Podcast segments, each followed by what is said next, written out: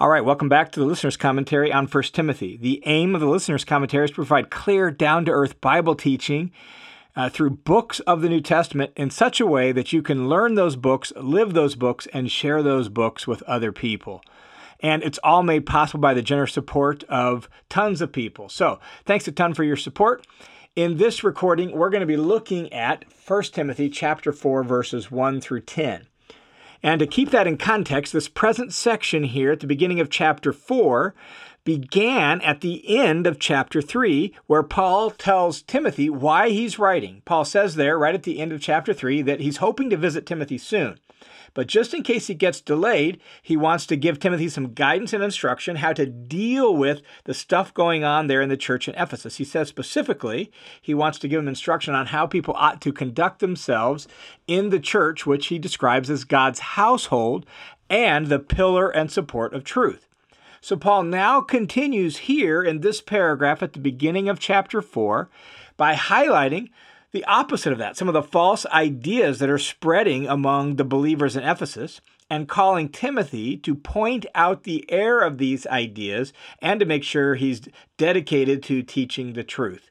And so, chapter 4 begins like this. But the Spirit explicitly says that in later times some will fall away from the faith, paying attention to deceitful spirits and the teachings of demons. Now, First thing to note is that this stands in contrast to what Paul said at the end of chapter 3 about the church being the pillar and support of the truth. What the Spirit says is that people will abandon the truth of the faith and begin to listen to false ideas, the ideas of deceitful spirits and teachings of demons. And it's important to notice that when he says that the Spirit says this will happen in later times, Paul is saying that's happening now in Ephesus. And so the later times were viewed as his day, uh, that the Spirit had pointed forward to this at some point prior to this, and it's happening there in Ephesus, which indicates that what the Spirit said is already occurring. Also, notice that Paul says that some will fall away from the faith. So, Paul seems to have in mind people who were once part of the church once knew the truth, once identified with the Christian faith, and now have left that, fallen away from that. And Paul identifies or sees the ultimate source of the false ideas that they're believing as deceitful spirits and demons. And that reminds us that we must not neglect the reality of spiritual powers at work in this world to deceive people and to lead people astray. And even though people, in this case the false teachers, are complicit in the deception, Paul's actually going to go on to that in verse 2, spiritual powers are also responsible for the lies and the falsehoods that they promote.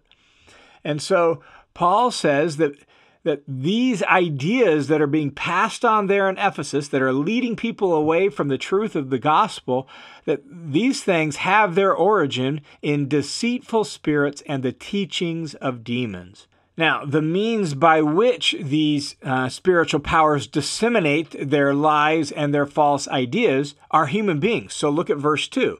Verse 2 says, By means of the hypocrisy of liars, seared in their own conscience as with a branding iron. In other words, these false ideas, they, they have their origin in evil spiritual powers that seek to destroy human beings, right? Deceitful spirits and teachings of demons.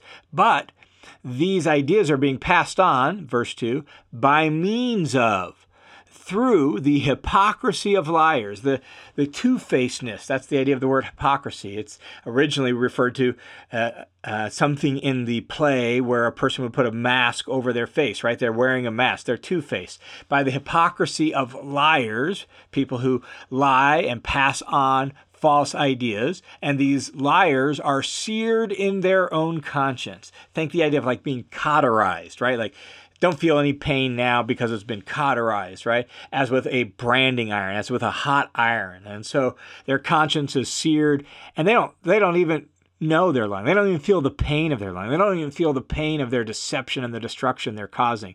Uh, they're so seared in their conscience. That's the idea. And so Paul says that the Spirit of God says that this is going to happen. It's happening there in Ephesus. And the source of these false ideas ultimately is evil spiritual powers. The means they're using to pass on their false ideas are people who are so seared and so deceived, they're not even aware of their hypocrisy and their lies. Now, what are some of the false ideas that are spreading in Ephesus? Well, verse 3 and following lists off some of the false ideas that are stirring up trouble for the church there. So the first one is who forbid marriage? So these the, the who refers back to the liars there in verse 2 who forbid marriage. So that's one of the false ideas being taught among the Christians in Ephesus, and that fact likely actually explains some of the things that Paul says in the letter. It's probably why Paul tells younger widows in the next chapter, chapter 5, he wants them to get married. Don't stay single. Singleness, don't glorify it, right? Get married, have children. It's also why he emphasizes that the value of childbearing and child rearing, both in chapter 5 and in chapter 2. Um, and so that's probably why he mentions these things, is because there's this idea swirling about from these liars of that they shouldn't get married. Marriage is bad. They're forbidding marriage. And again, in the climate of Ephesus, with the centrality of the temple of Artemis and the consequent glorification and glamorization of female singleness that kind of went along with the Artemis cult and some of the things that were promoted in keeping with the Artemis cult, right? Like female singleness was the end all be all, it was the best way to go. Because of that, it's not surprising that this false idea took hold even among people in the church. Maybe some of them brought that idea with them into the church uh, when they came out of their pagan background. So that's one of the false ideas that's affecting the church. Another one is uh, they advocate abstaining from foods which God has created to be gratefully shared in by those who believe and know the truth. Now, Paul doesn't specify what kind of foods here, and it's probably related to the fact that these uh, false teachers want to be teachers of the law, as Paul mentioned in chapter 1, right? And therefore, probably talking about Jewish food laws. That's probably what it means. But even some of the pagan cults had certain food laws and all of that. So, whatever foods uh, they are forbidding, Paul says this about all food. He says, All food is created by God, it's to be partaken of gratefully, and that those who know and believe the truth should gratefully enjoy all the foods. And then he goes on in verse 4 and he explains why. Notice verse 4 begins with the word for. For is giving a reason, it's explaining why. Why can you receive all food gratefully? Why is all food good? Well, look what Paul says in verse 4. He says, For everything created by God is good. And this comes right out of the creation account in Genesis, right? Where God saw all that he had made and it was good. So everything created by God is good, as Genesis uh, 1 and 2 emphasizes. And nothing, Paul says in the second half of verse 4, nothing is to be rejected if it's received with gratitude. And that means, in context, since he's talking about foods, no food is to be rejected, but rather received with gratitude. And uh, this was the standard among the Jews in Paul's day, right? Like when you ate a meal, you prayed a prayer of thanksgiving to thank God, who is the giver of every good gift and all the good food. And then he says in verse 5 For, like nothing's to be rejected if it's received with gratitude, for it's sanctified, that is set apart as holy, consecrated, right? Like being offered back to God, it's consecrated by means of the word of God and prayer. And this really is a summary statement of what Paul has just said. It's sanctified, made holy by means of the Word of God. And Paul has just referenced Genesis 1 and 2, where God saw all that He made and it was good. And so the Word of God declares everything good. And then prayer. Paul has just mentioned receiving it with gratitude. And so God's word in Genesis 1 and 2 declared all foods good. And the prayer of thanksgiving, those two things together, they, they consecrate all foods as proper to be received and good.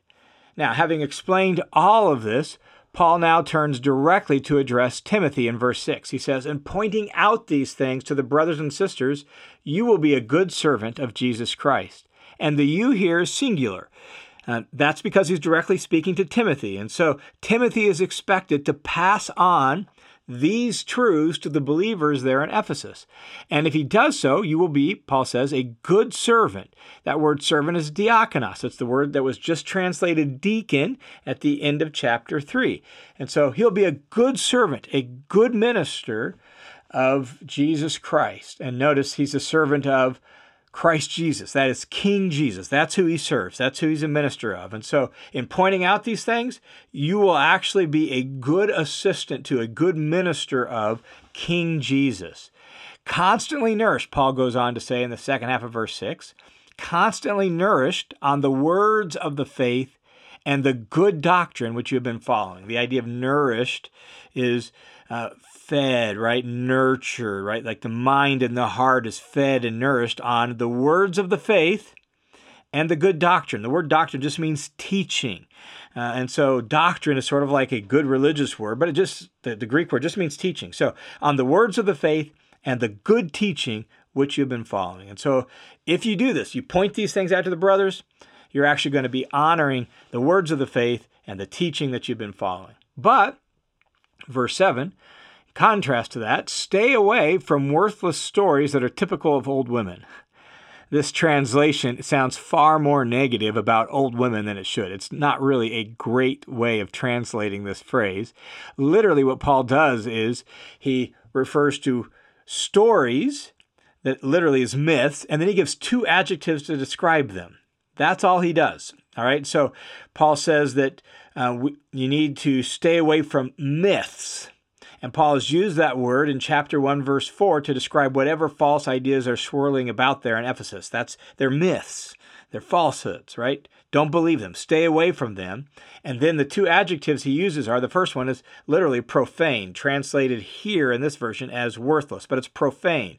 That is unholy, ungodly, right? Like it's they're just profane, merely human, empty stories. And so profane stories. And then the other adjective he uses is the is just a word that means old womanish, and it's translated that are typical of old women. But it's literally as in like the English phrase, an old wives' tale, which means something silly, unbelievable, foolish. No one would believe that. That's the idea. And so it's not denigrating old women. It's an adjective for a the myths as being silly or foolish. So Timothy and by extension the believers through his teaching and by application us today should be nourished on the words of the faith and the good teaching and refuse to participate in profane and silly myths. That's the idea. Since Timothy needs to be nourished on the truth and avoid myths, Paul now issues a strong call to action to Timothy and to all of us who want to follow and serve Jesus. He says, rather. So that rather is a strong contrast. Stay away from these silly, profane myths. Rather, discipline yourself for the purpose of godliness. As a good servant of King Jesus, this is what Timothy must do. As good servants of King Jesus, this is what we must do discipline yourself for the purpose of godliness. And that word discipline is the Greek word gymnazo, from which we get our English word gymnasium. It's the idea of going to the gym and getting fit, right? Conditioning yourself. That's the idea of discipline. Some translations translate it train. There were gymnasiums in every major city in the Greco Roman world. Ephesus itself had a very large gymnasium. This was popular, where you would go and you would work out and you would get fit, you would get conditioned. That's the idea of this word. And so, discipline, train yourself, hit the spiritual gym, he says, for the purpose of godliness. The word godliness is the actual opposite of the word profane that was just used to describe the stories or the myths in the first half of verse 7. Godliness has the idea of carrying out God's instructions in service, being set apart for God. It's living a, a Godward life where your life is about God and His things. And so discipline yourself condition yourself to that end. And then Paul gives the reason for that in verse 8. He says, For bodily training, bodily discipline is just slightly beneficial. It's a little bit beneficial. Like being physically fit, there's some benefit to that. That's good. So, you know, be physically fit, all well and good. For bodily training is a little bit beneficial, but godliness is beneficial for all things, since it holds promise for the present life and the life to come. And so, even though many people give tons of time and attention in Timothy's day and our own to physical fitness and physical conditioning and going to the gym and getting fit that way, Paul's like, that's got some benefit, a little bit of benefit, but godliness has way more benefit than that. It's way more profitable than that. He actually says godliness is beneficial for all things, like for your whole life. Why? Because it holds promise for the present life, like it benefits you in the here and now. Godliness actually makes life work more uh, healthy and better now, but also for the life to come. So it holds promise both for the present life and for the life to come in the age to come. And therefore, we should be highly motivated to discipline ourselves for the sake of godliness. Paul then says in verse 9, it is a trustworthy statement deserving full acceptance. That is, everything Paul has just said to Timothy about being nourished on the truth, about avoiding profane, silly myths, about conditioning himself for the sake of godliness. Everything Paul has just said to Timothy, um, especially the, the stuff about godliness holding value for the present life and the life to come, all of that is a trustworthy word, and it deserves full acceptance by Timothy and all those that Timothy will influence and teach. And then Paul ends this section really by giving the reason for that. Why does this deserve full acceptance? Well, look at verse 10. He says, For it is for this that we, Paul and Timothy, and all who serve Christ, it's for this we labor and strive, because we have set our hope on the living God, who's the Savior of all mankind, especially of believers.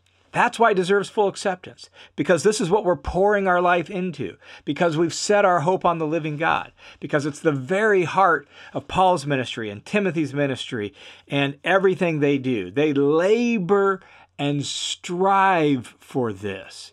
Those two words speak of intense effort and difficulty and energy and giving themselves over to it. Um, they strive because godliness is what counts. And when he says, because we've set our hope on the living God, he's talking about that's godliness. We're, we're living a Godward life. We're fixing our hope on Him. We're putting all our eggs in that basket. And so, why do Paul and Timothy do that? Why does anyone do that? Because they've set their hope on the living God, not on this world and its silly ideas and myths. They're hoping in God and God's promises and what God said He will do. And God is described as the Savior of all mankind, especially believers. That is, God has provided salvation for all people. Just as Paul said in chapter 2, verses 3 and 4, there he said, This is good and acceptable in the sight of God our Savior, who wants all people to be saved and come to a knowledge of truth. Right? So God's the Savior of all people because if God could, he would make everybody believe. Um, but God's not going to force that on all people. And so he's the Savior of all mankind because uh, he has provided salvation that has the potential to save all people, and because God ultimately would love for all people to be saved, but only believers actually receive it. And that's why Paul says, especially believers, particularly believers, that is, believers. Those are the ones that actually experience the salvation that God has provided.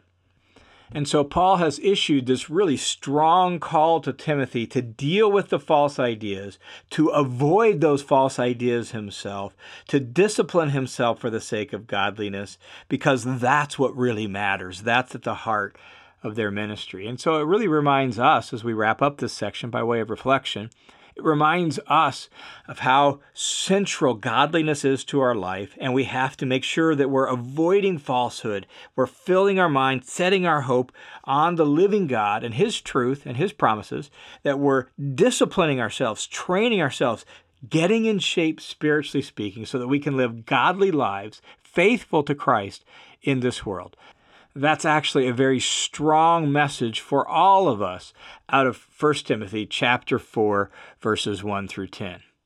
Hey, thanks for tuning in to this session on the Listener's Commentary. The Listener's Commentary is a listener supported, crowd funded Bible teaching ministry that's only possible because of the generous support of tons of people just like you. So thanks a ton for your support. And you can join the team of supporters either by signing up for the Study Hub or by uh, clicking the give button at listenerscommentary.com. That's listenerscommentary.com. Swing over there, sign up for the Study Hub, or click the give button. All monthly donors get access to the online courses and some of the bonus materials that are available inside the Study Hub. Thanks a ton for your support.